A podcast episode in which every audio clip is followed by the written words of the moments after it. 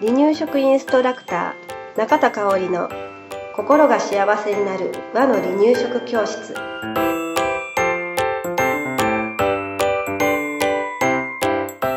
第13回始まりました。番組アシスタントの山本智子です。香織さん今日もよろしくお願いします。はいよろしくお願いします今日のテーマは離乳食後期の特徴と進め方ということですね。はい。離乳食後期というとね9ヶ月から11ヶ月頃の赤ちゃんなんですけれど、うん、この頃ってだんだん手づかみ食べを始める時期なんですよね。うん、うん、手づかみ食べはよくしましたか？うん、してましたね。うん、特になんか今思い出したのはバナナがすごい好きで。うんうんバナナ食べてたのを 今思い出しました。うん、上の子、うん、上の子、うん、下の子も好きやったかなバナナは。うん、うちはもうね、手づかみ食べって言って思い出すのが、うん、下の子はもう上手に食べる子やったけど、上の子は、とにかくぐっちゃぐっちゃぐっちゃぐっちゃするのが好きな子で、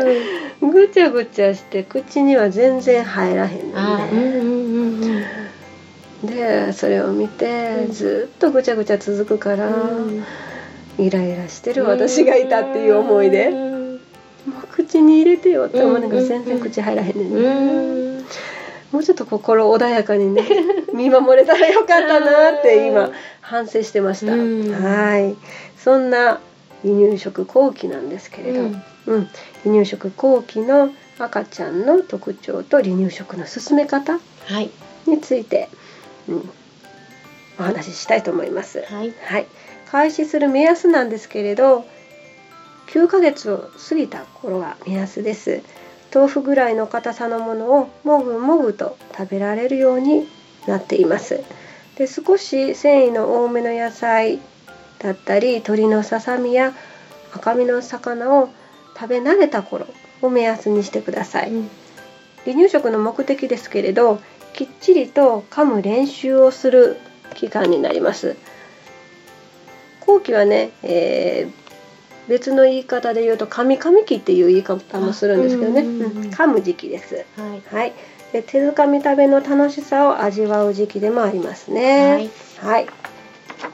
離乳食の回数です。1日3回、3回食になります。大人と同じですね。でおやつなんですが基本的になしです。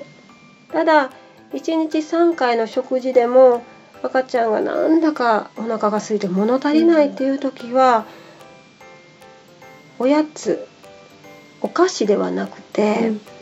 ご飯の代わりになるようなおやつを用意してあげてください。おやつのことに関してはまた後ほど別の回でねお話ししたいと思います。はい、授乳ですけれどミルクは1日3回から5回。母乳は赤ちゃんの様子に合わせて赤ちゃんの調子に合わせて与えてあげてください。離乳食。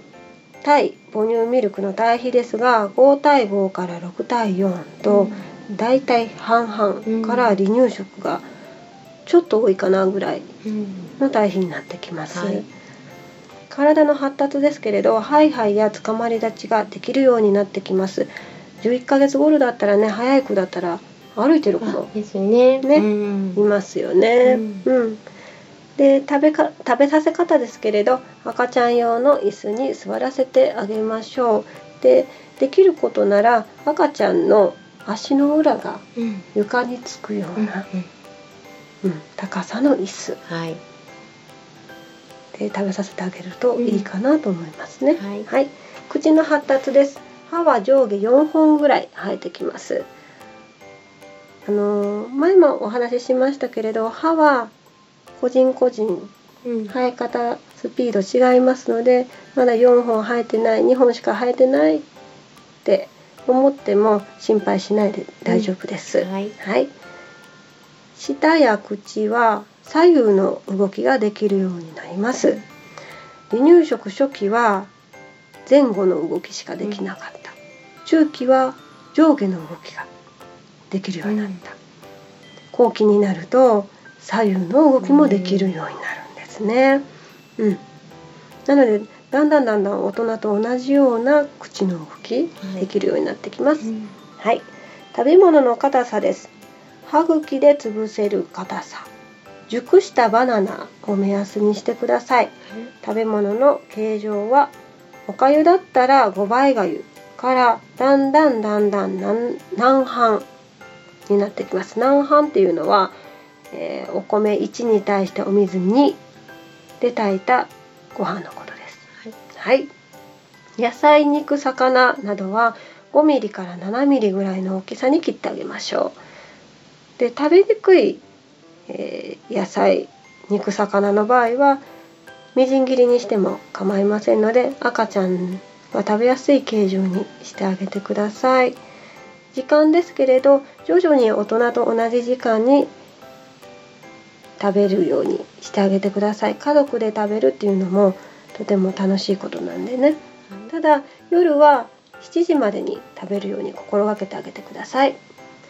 献立作りで意識することですね。主食主菜副菜汁物を意識して作ってあげてください。ただ3食全部ねこれを取り揃えるっていうのは、うん、かなり負担ですよね、ね。うん、大人の料理もね、うん、そうですね。難しいでしょ？うん、意識してる時はしんどいかも。ね、うん、なんか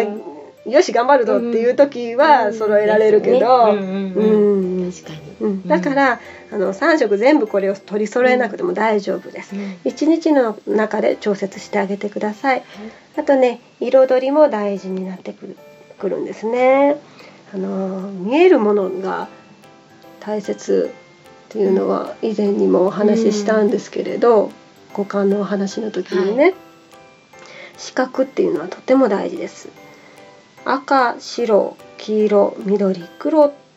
ていうね色が食材に混ざっているととってもいい、うん、食欲湧きそうですね、うん、湧きそう湧きそう、うん、そうそう。で、えー、例えばこれを食材で表現できない時は、ランチョンマット。う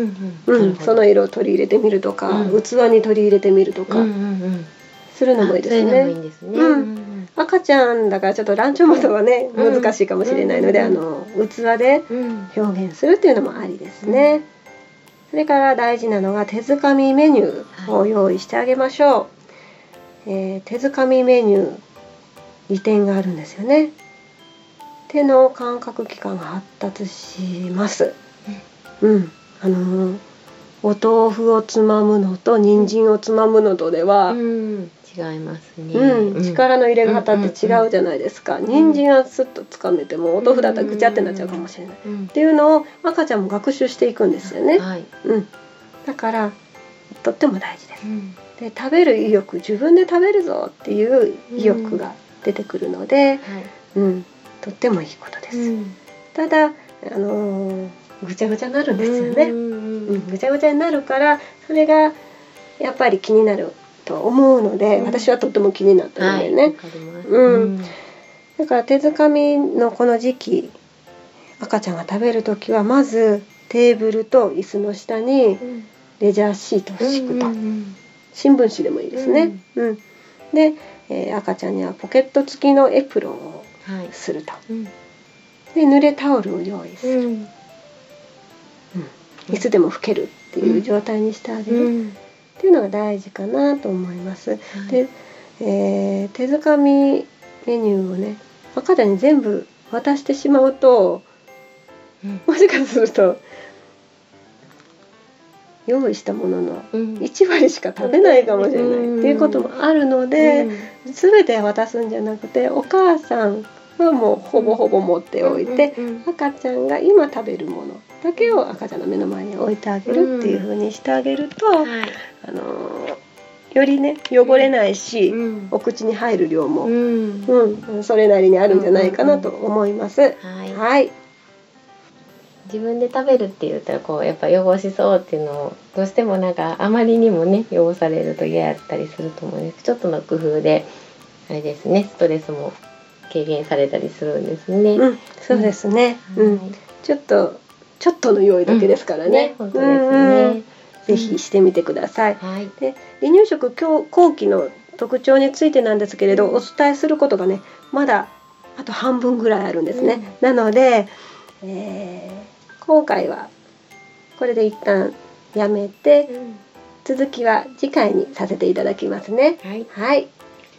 ではお知らせです。離乳食インストラクター養成講座の募集が始まってるんですよね。はい、えー、離乳食インストラクター養成講座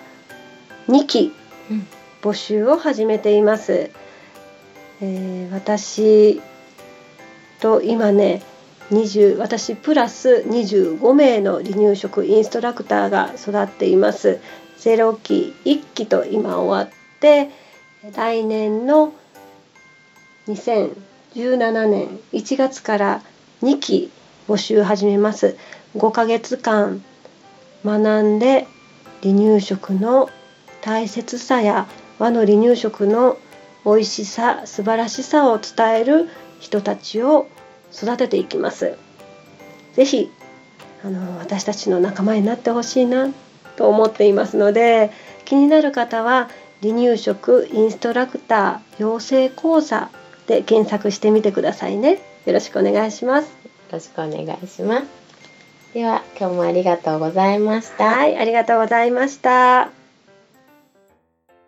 離乳食インストラクター協会では赤ちゃんや家族の食事に活かせる離乳食講座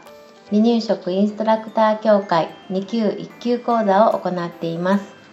ご興味のある方は離乳食インストラクター協会2級1級講座で検索してくださいこの番組は一般社団法人離乳食インストラクター協会の提供でお送りしました。